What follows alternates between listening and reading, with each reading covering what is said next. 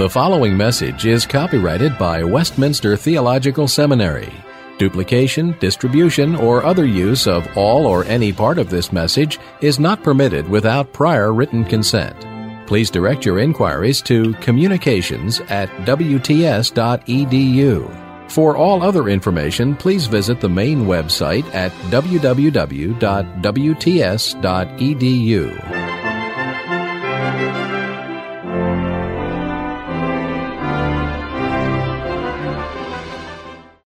do a couple of things today. Um, first of all, um, I think it's important to recognize, everybody knows this, but that um, last week um, the voters in the state of Washington rejected uh, 54% to 46% a uh, proposal to legalize doctor assisted suicide for the terminally ill. And uh, remember this was called Initiative 119, the Death with Dignity um, measure. Um, I think it's going to happen someday, but this was rejected, and um, it would have been the first in the United States legally sanctioning assisted suicide uh, by lethal injection of a deadly dose of pills, or a, de- or a deadly dose of pills. Um, and um,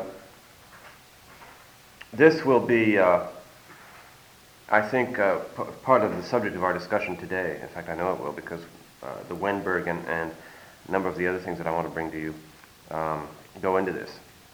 Uh, there were a number of medical ethics decisions made last week at election time. Uh, and, uh, for example, efforts to repeal homosexual rights ordinances uh, were defeated in both St. Paul, Minnesota, and San Francisco um, which of course are cities known for their tolerance of homosexuals.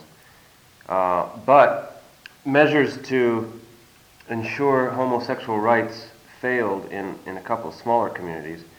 Um, and in Washington state, residents um, are split on a measure to protect abortion rights, even if the Supreme Court overturns the Roe v. Wade decision. That's going to be a big battle. If they do overturn it, which I would find surprising. Um, but if they did overturn it, then the states will be deciding um, whether to continue to protect abortion rights despite that federal mandate.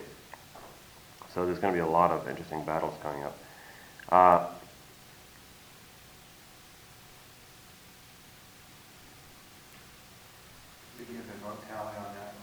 yeah. Um, it was it was 654,000 to 648,000. So that's 50.2% to 48.9.8%. That's what you call close. But, but it, it was defeated, right? Yeah. You wonder uh, about democracy in those circumstances, don't you? You know, is it is it possible that 0.2% of the people are right? um, but anyway. Um, uh,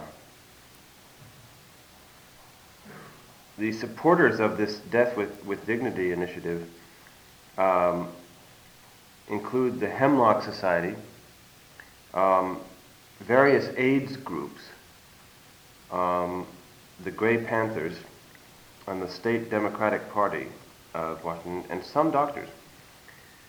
Um, they all called it a long overdue right uh, offering a reprieve to the terminally ill. But others, of course, the opponents said that the initiative threatened the traditional pact between patient and doctor and would have created a new class of permissible killing. And that's, of course, what we're going to discuss with the Wennberg here. Um, so, um, now, I'd like to uh, discuss Wennberg, um, if we could. Um, we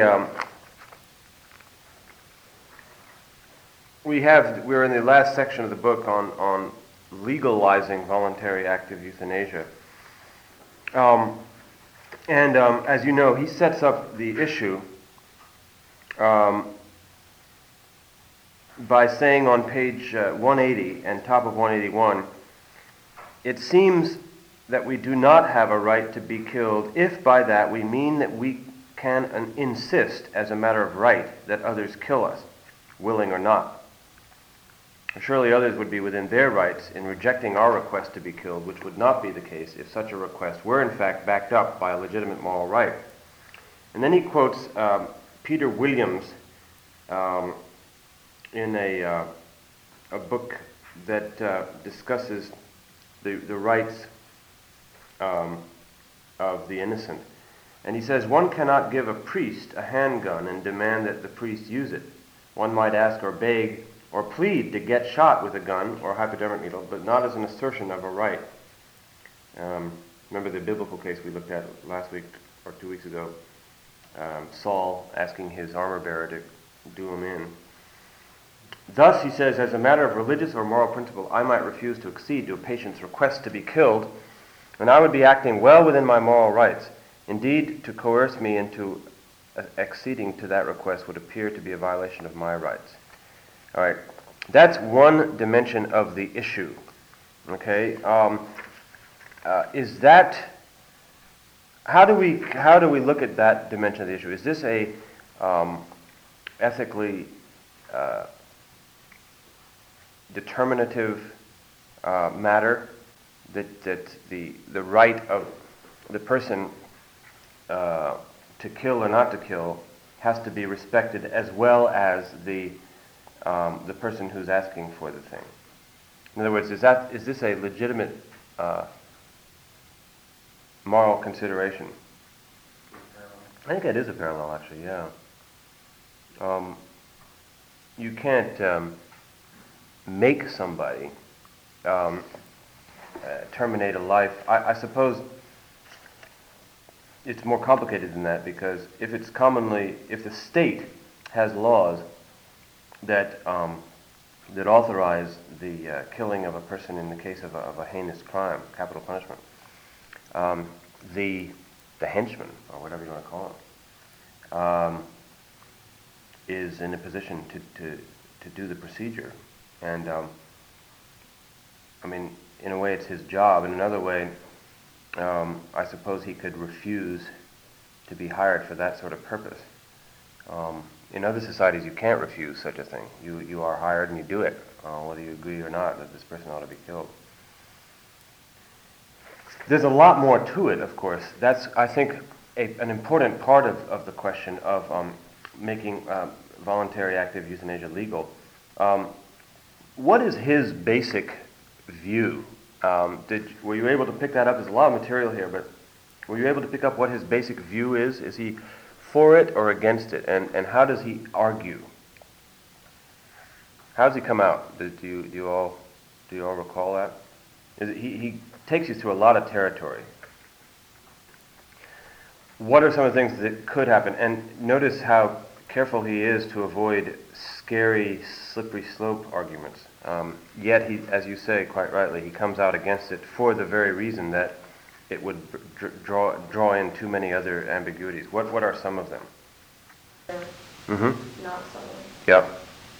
And also, what about a patient who changes his mind, or might have changed his mind had he not been um, in, a, in a coma and so on? That, that he, he raises that. Um, he, he has a term, uh, consensual homicide, which is, um, he considers it homicide just the same. Um, he says that uh, the law does not permit killing, this is on page 185, the law does not permit killing even when all of the, con- the following conditions are fulfilled. A, the individual to be killed both wants and requests to be killed. B, the person doing the killing does so willingly. And C, no third party rights are violated. Um, now, there's, can you think of examples of consensual homicide um, in, in, you know, that are not simply the doctor giving you an, an overdose? I mean, we, we don't do this much anymore, but in, um, in ancient societies and in some modern societies in other hemispheres, dueling um, is, is permissible. Um, and uh, uh, of course, in some cults you have human sacrifice.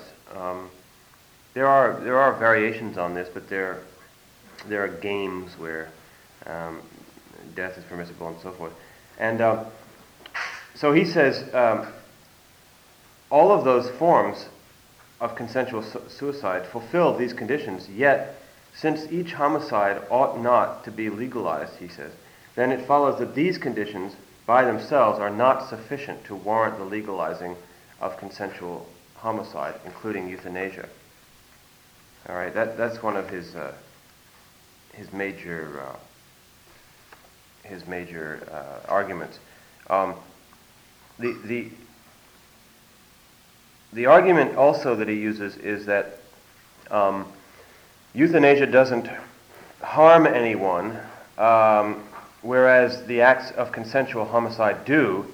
Um, and he dismisses that difference because of the fear of the overall consequences uh, uh, coming in the wake of legalization. I had a small quarrel with that point. I, I don't know what he means by euthanasia doesn't harm anyone. Um, it's meant to help the person, um, whereas a person killed in a duel is not benefited but harmed. Um, I find such distinctions myself a little arbitrary, um, depending on what you mean by by harm. You know, a person can um, simply have a wrong theology of life and can want to be done away with. And that person may think that it's for their greater good. And, it, and even everybody else may think it's for their greater good. Um, but it, it isn't. It's harmful to, if you have a certain theology of life. And then, of course, it's, it's awkward to bring this up, but um, if a person's not a Christian, um, the afterlife for that person is not exactly beneficial. Um, so I don't know. I just I find uh, the um, saying that euthanasia doesn't harm anyone a little bit um, facile. Um, and he seems to think that even uh, now his, he's against the legalization, but for, for, for different reasons. You know, because he says um, if an action can promote the best interests of everyone involved, and it doesn't violate anyone's rights. And um, to me, what's lacking there is a, a Christian morality of justice, a Christian concern for justice. And I think that we have, um, in, our, uh, in our Christian ethics, become much too um, oriented towards individual rights. And now, to be sure, individual rights are crucial, um, but they have to be set in context, and, and the context uh, is much bigger than that. The context involves um, your, um, your society's laws, which ought to be based not just on what might be good for a lot of individuals, but on general principles of justice. Um, now, th- I don't want to get too far off the track with this, but when you hear arguments about capital punishment and you hear arguments uh, about legalizing marijuana and, and, and this type of argument, very often people are limiting their argument to what works or what's helpful rather than to what is just. Now, admittedly, justice requires a, a, transcendental standard, and the transcendental standard has to be derived religiously. I mean, that's obvious. Um, and uh, countries uh, which may be very far from Christian uh, consensus, um, are reluctant to, to, to, have that kind of argument. But I don't see how you can avoid it at some level. Um, so I don't believe that Christians in government, for example, should simply plead natural theology as a way to have a point of contact with non Christians. I think they should stick to their Christian guns, though they should work in, um, in an authentic and, and uh, um, with, with integrity, um, not simply use the law as a preaching platform. But at some point, they're going to have to say, "I'm against this," not because it might or might not be harmful, but because it's it's it's it's unjust. It's unjust. Um, in, um, in, as you know, in ethics, there are interminable debates about capital punishment. Um, and the issue is often does it uh, warn would-be killers to have a to know that that's their punishment? Is it a deterrent, in other words? And you can stack up the statistics on both sides pretty well. Um, there are some arguments that certain kinds of crime are, are less prevalent in states that have capital punishment, but then there's also the famous uh, case of people who who don't care, and um, you know, in England, they, they, when they debated this, um, at the very speech where um, somebody might have been um, arguing for um, right in front of the gallows uh, for capital punishment based on deterrence, pickpockets came on and pickpocketed the people listening to the speech. You know, so it just wasn't a deterrent for them. Um, and the issue is not finally whether capital punishment works, but whether it's just or not. I don't, don't want to get into that particular question right now, but it, uh, at some point we have to say that. And I, I, uh, I think he could have strengthened his argument here uh, by doing more than just appealing to um, um, the dangers uh, in the wake of legalization, though I quite agree with him that there are some of those dangers. Now, having said this, he um, uh, he's he's against most of the slippery slope arguments, and he's against the comparison with the Nazis. You, you saw that. Um, he has three uh, negative fallout arguments. Remember how he handled those? Um, argument number one it's feared that voluntary euthanasia, once legalized, will increasingly lose its voluntary character. Okay, and then he um, he goes into this in, in some detail, and over on uh, uh, page 189, he says, um, especially vulnerable would be the old and the institutionalized. To be sure, they have earlier signed a euthanasia directive, but that will not by itself guarantee that their eventual request for euthanasia will be an authentic expression of what they then want for themselves. Um, indeed, what people anticipate they want and what they do actually want when confronted by death are often two quite different things. This may happen because, as an unnamed former officer of no less an organization than the Euthanasia Society of America is reported to have admitted, very few incurables have or express the wish to die however great their physical suffering may be. Um, the will to live, the desire for life, is such an overwhelming force that pain and suffering become bearable. Um, that's argument number one. Uh, argument number two, these are these, you know, negative fallout arguments. In other words, undesirable consequences type arguments. Um, Argument number two, in assessing the consequences of legalized active euthanasia, we also need to take into account those candidates for euthanasia whose lives would be impacted negatively, even though they themselves do not choose euthanasia. Okay, now who are those people? Well, um, he, he says that uh, people who are resisting family pressure um, opt for euthanasia, people who are emotionally torn between guilt over not having chosen euthanasia and resentment towards those they view as trying to pressure them into electing euthanasia. They'll feel guilty because they see the benefits that euthanasia would give to them, um, and, and, and, so on. Um, ultimately, he says, they resist this pressure and reject euthanasia, but by no means has the legal possibility of euthanasia eased their dying and contributed to their peace of mind. Quite the contrary. And um, so, you know, that one goes in that direction. Argument number three, um, it might be, the, euthanasia might be the answer to some very tough medical cases. Um, so, um, rather than focusing on the need for improved healthcare systems, uh, improved treatment of, for pain, improved nursing, and so on. Instead, we might feel that we already have, in the form of voluntary active euthanasia, the answer. All right, and then he, he goes through that. And um, so on. Argument number four legalization of voluntary active euthanasia may engender additional and unnecessary fears and anxiety among the terminally ill. Number five, um, some doctors will be considerably less hesitant to inject fatal doses uh, whenever they deem it appropriate to do so. Um, euthanasia freelancing, he calls it, um, and so on.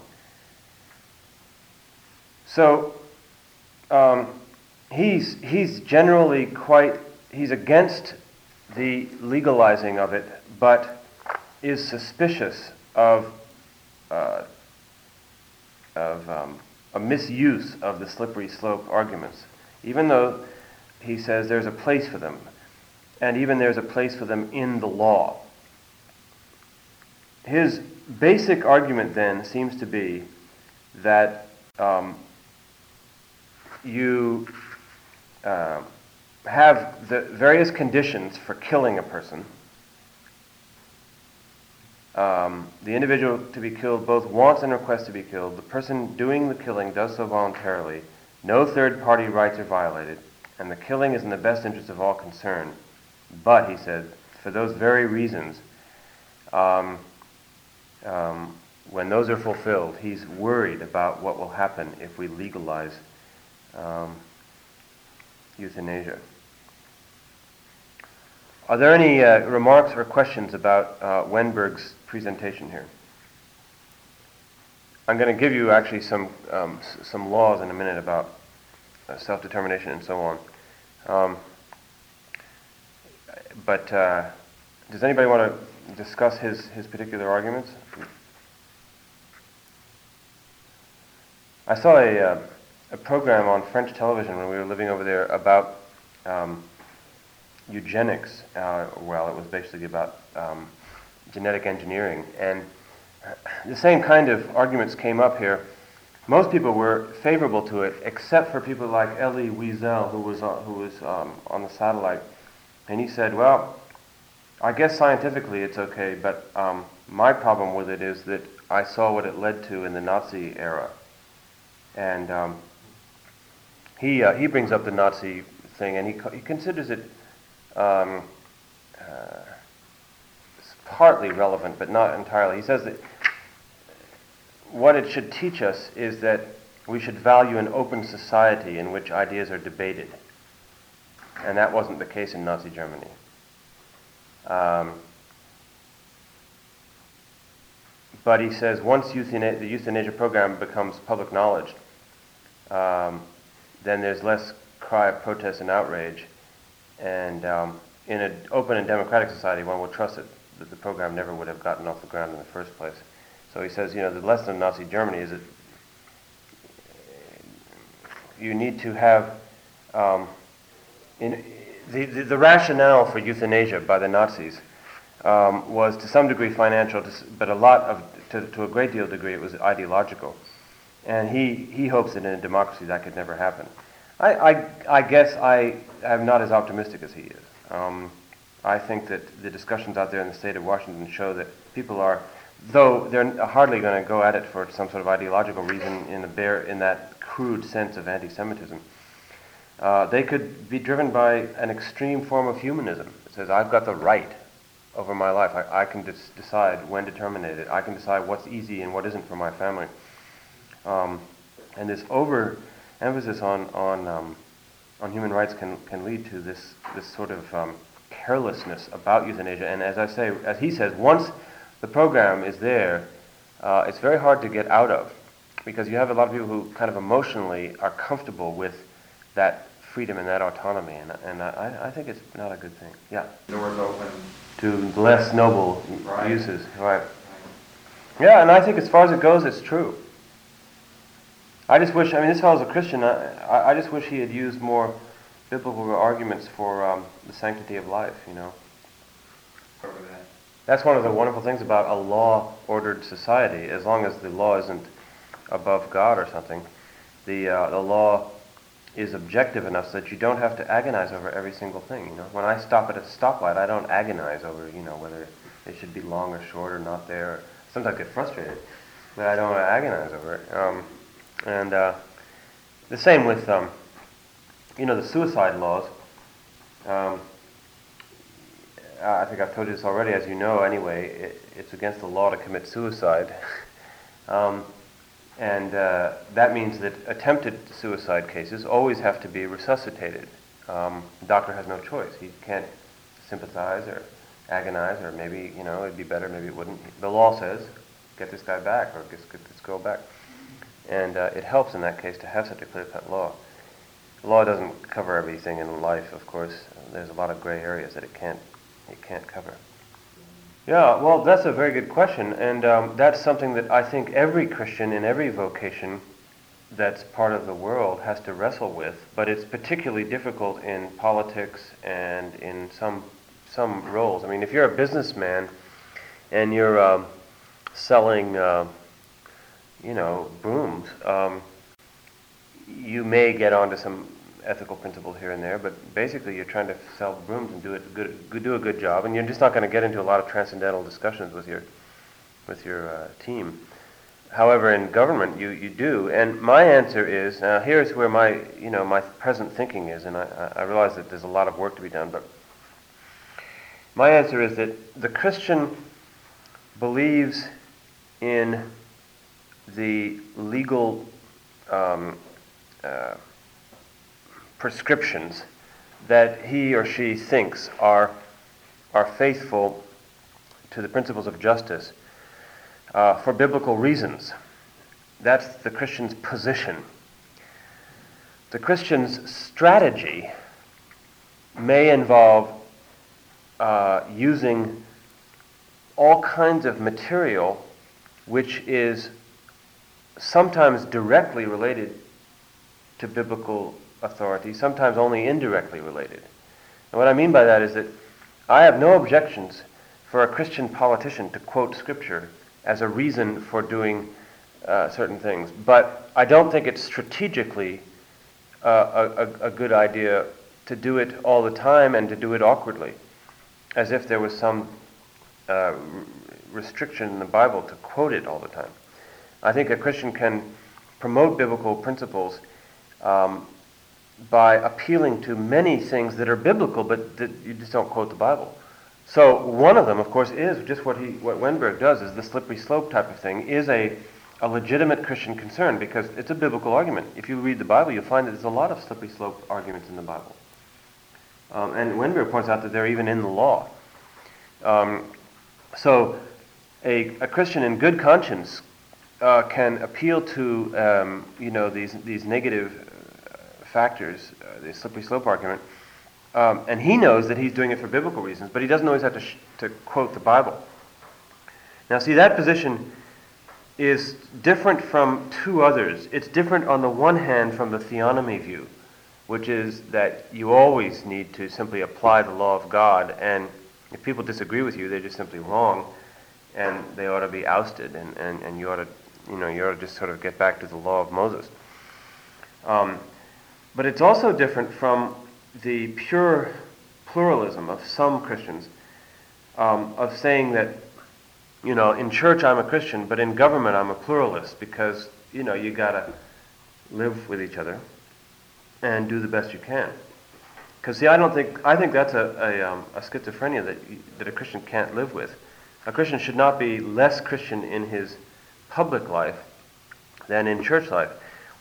It's just that there is, there are strategic opportunities when you would quote the Bible, and others where you just wouldn't have to do that, but you could still stand for the same view.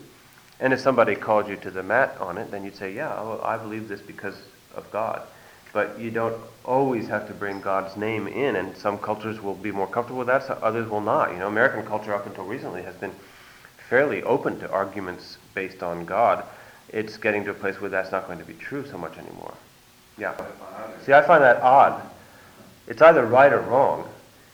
And if it's, if it's wrong, then it's politically wrong as well as personally wrong.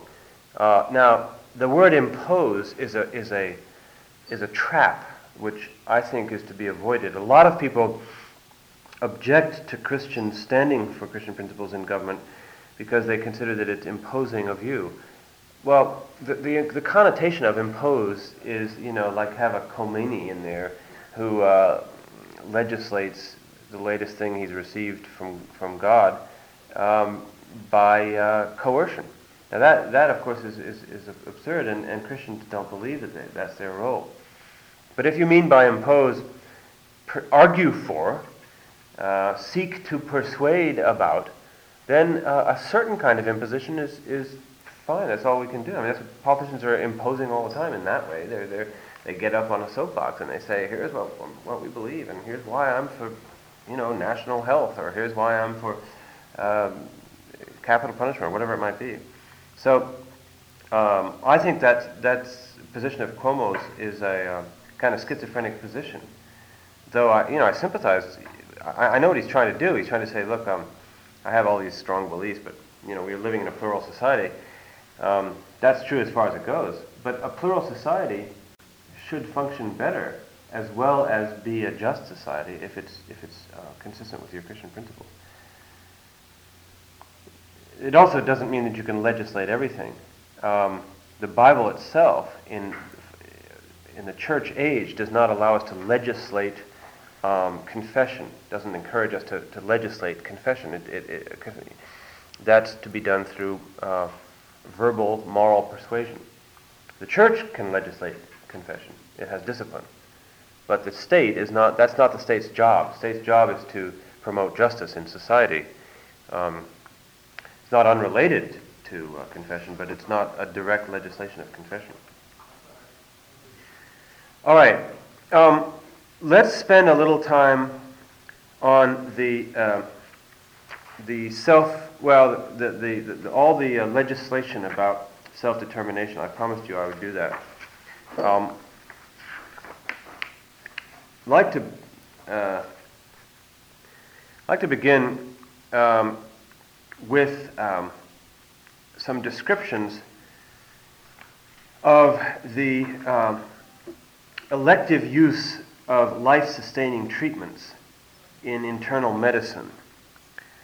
And um, much of the material that I'm going to use here comes from various medical journals and uh, legal journals, and it's part of the ongoing study of um, what the law and what morality and what self-determination um, need to, to, to, tell us in order to come to, uh, to a healthy, a healthy society.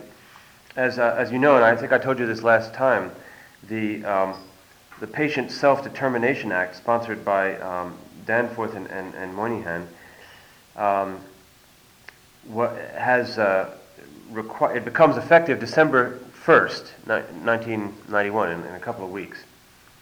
Um, and um, this federal legislation brings advanced directives uh, to public awareness.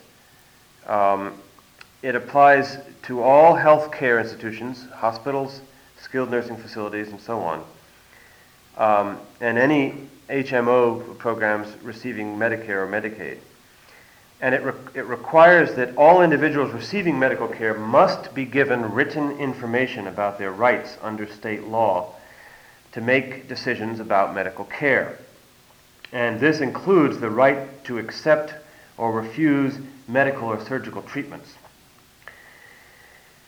Uh, they also must be given information about their rights to formulate advance directives, such as the living wills and durable power of attorney for health care. And um, institutions must prepare written policies to allow individuals to exercise these rights and will be responsible for documenting in each individual's medical record whatever, whether he or she has executed such an advance directive. It will not have to force the person to do so. It just has to say whether they have. Um, and um, while uh, increasing access to information about uh, legal opinions in choosing and refusing medical or, or, surgical treatment, the law does not require individuals uh, to decide. The law specifically states that facilities may not condition the provision of care or otherwise discriminate against an individual based on whether or not the person has executed an advance directive. This is a bit like um, the, the current debates over uh, abortion counseling.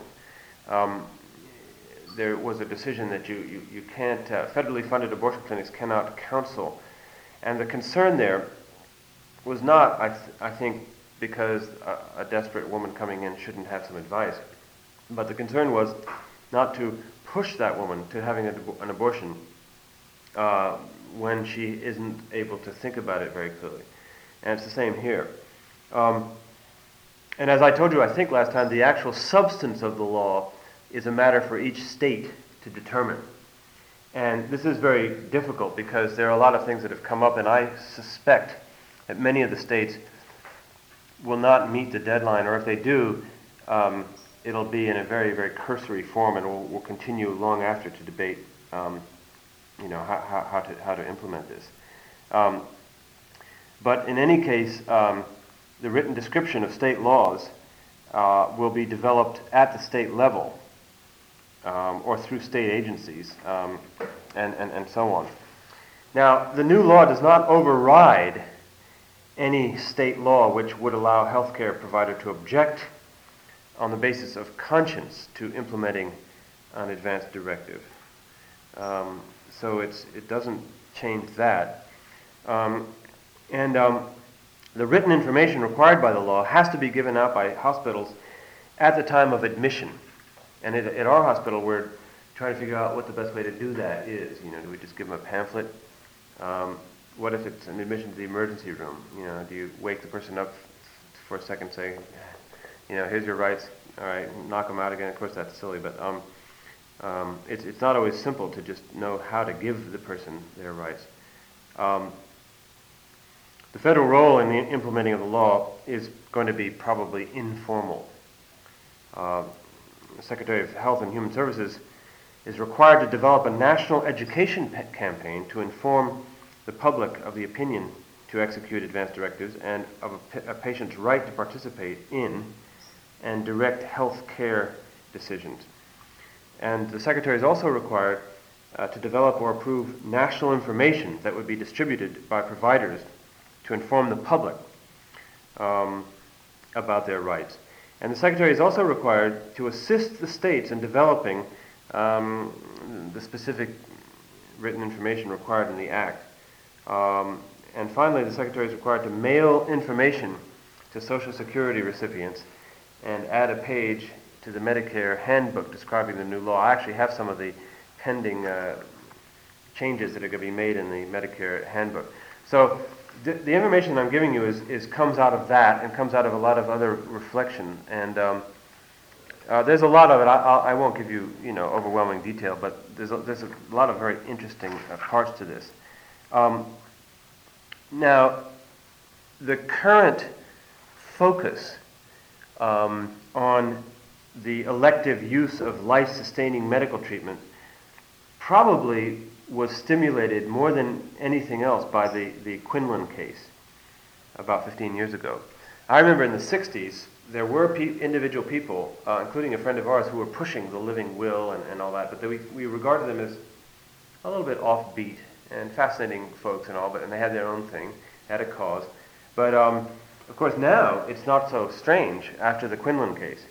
Um, Quinlan's guardian, as you remember, was permitted uh, by the New Jersey Supreme Court um, to authorize withdrawal of mechanical ventilation, um, even though the court acknowledged the probability that that would uh, result in uh, Karen Ann Quinlan's death.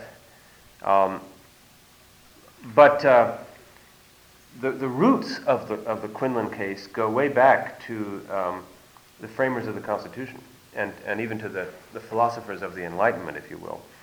Um, the, uh, all of the, who um, has the right to decide over someone else's life and so on has, uh, has been a part of the, the law of the West. It's not just something that suddenly had to be decided out of nothing. But the, uh, the case's legacy extends to current medical practice and uh, to contemporary patients and doctors. The Quinlan case is a kind of giant metaphor or giant symbol of the right of patients or their surrogates to, uh, to choose or, or forego life sustaining medical treatment. Um, now, what is current thinking about the elective use of life sustaining treatments?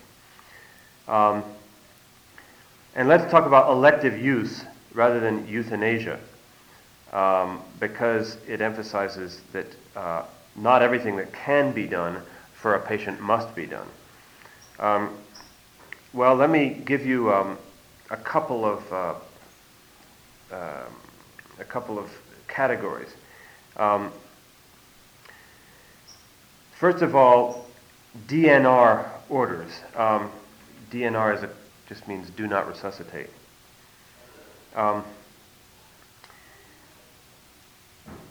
The best studied decision to forego life sustaining treatment is the DNR order. Um, the incidence of DNR orders is 3 to 4 percent of all hospital admissions. And 5 to 14 percent of patients admitted to the intensive care unit. Um, conversely, 66 to 75 percent of hospital deaths and 39 percent of death in the intensive care unit, ICU, are preceded by a DNR order. Now, factors that you know you um, can associate with um, the writing of, of, DNR orders include, um, of course, old age, um, or the increasing severity of an illness, um, poor pre-admission functional status, um, incontinence, abnormal mental status, or dementia, or all kinds of all kinds of things. Uh, of course, AIDS, um, um, and uh, uh, the, the prognosis of survival. Um, recent surveys of elderly outpatients show that 77% to 82% would want CPR in their current health state but only 21 to 38 percent would want CPR if they had severe dementia, stroke, irreversible coma, or terminal cancer. Um, with, uh, with respect to the process of DNR decision making, um, the studies show that the patient may only be involved in a minority of cases. Uh, estimates ranging from 14 to, to 43 percent. Oh my. Okay. Well, we'll uh, let me let me do a little more of this, and then um, we'll have our break. Um, incompetency at the time of do not resuscitate uh, is a major reason uh, that uh, patients don't participate. Of course, um, it appears that at the time patients are admitted to the hospital, they're often capable of making decisions, but they become incompetent in the hospital before a DNR order is discussed. Um, in any case, this is, uh, this is uh, the, the trend. This is where most people are um, on, on uh, do not resuscitate. Second, um, mechanical ventilation. Um, according to P.A. Singer, um, there is no published data, there are no published data on the incidence of decisions to forego mechanical ventilation in general internal medicine practice. Um, a recent study of intensive care units show, found that life support was withheld from 1% and withdrawn from 5% of patients. Uh, mechanical ventilation accounts for 23% of withheld and 83% of withdrawn life support therapies. Um, what are the factors associated with this decision? Um, well, um, a patient with chronic obstructive pulmonary disease, um, uh, therefore, um, the, the, likelihood of survival is, is, is low. Uh, prognosis um, well, another interesting variant here is the physician's level of training. Um, they found that residents uh, are more likely to forego mechanical ventilation than private practitioners. Um, I don't know if that's the dollar raising its ugly head or whether that's because of um, uh, uh, more sophistication or something. Um, one interesting survey showed that 55% of homosexual men with AIDS would want mechanical ventilation um, and a transfer to the uh, intensive care, if required for the treatment of um, one of the kinds of pneumonia that you get from, from AIDS, or that is AIDS. Um, however, um, here, I love these studies. This number dropped to 19% if the patient had both that pneumonia and severe memory loss. In other words, people don't want to be saved if they can't think. You know. Um, another uh, interesting survey uh, of patients um, showed that 90% of patients with all kinds of diagnoses wanted life support um, in their current state of health. 30% would want life support um, if they could, if uh, they would be no longer independent when they got out. Uh, and very few wanted it despite a hopeless prognosis. Well, not very few. 16% wanted it despite hopeless prognosis, um, and so on. Now, there are many other uh, um, scenarios here dialysis, um, um antibiotic therapy, nutrition and hydration. This is one that uh, we ought to uh, mention. Then I'll do that and we'll have the break. Um, there are no empirical studies uh, that document the incidence of decisions to forego artificial nu- nutrition or hydration. Um, and, and, this is, of course, uh, surprising because um, um, it's been so much in the news. Um, factors associated with the decision to withhold artificial fe- uh, feeding um, include um, uh, the patient's preference, uh, their discomfort, their life expectancy, the family wishes, and so on. In one study, 41% of physicians believed that informed consent should be obtained uh, for nasogastric feeding. Um, however, doing a chart review uh, shows that patient consent is documented as only 12% and surrogate consent an additional 14% of the cases of tube feeding. Um, so this is a, uh, it's very hard to read all, all of that material. Um, on one survey, 75% of patients said they would not want to be fed by a tube if they had dementia, if they were demented. Um, interestingly enough, um, uh, no data exists concerning the costs of decisions uh, to forego artificial nutrition and hydration. This, this doesn't, uh, just hasn't been studied, but um, you can imagine it has been thought about a lot. Um, okay, why don't we, uh, why don't we stop there, and um, I will, uh, I'll give us a, five-minute break, and then we'll come back for more.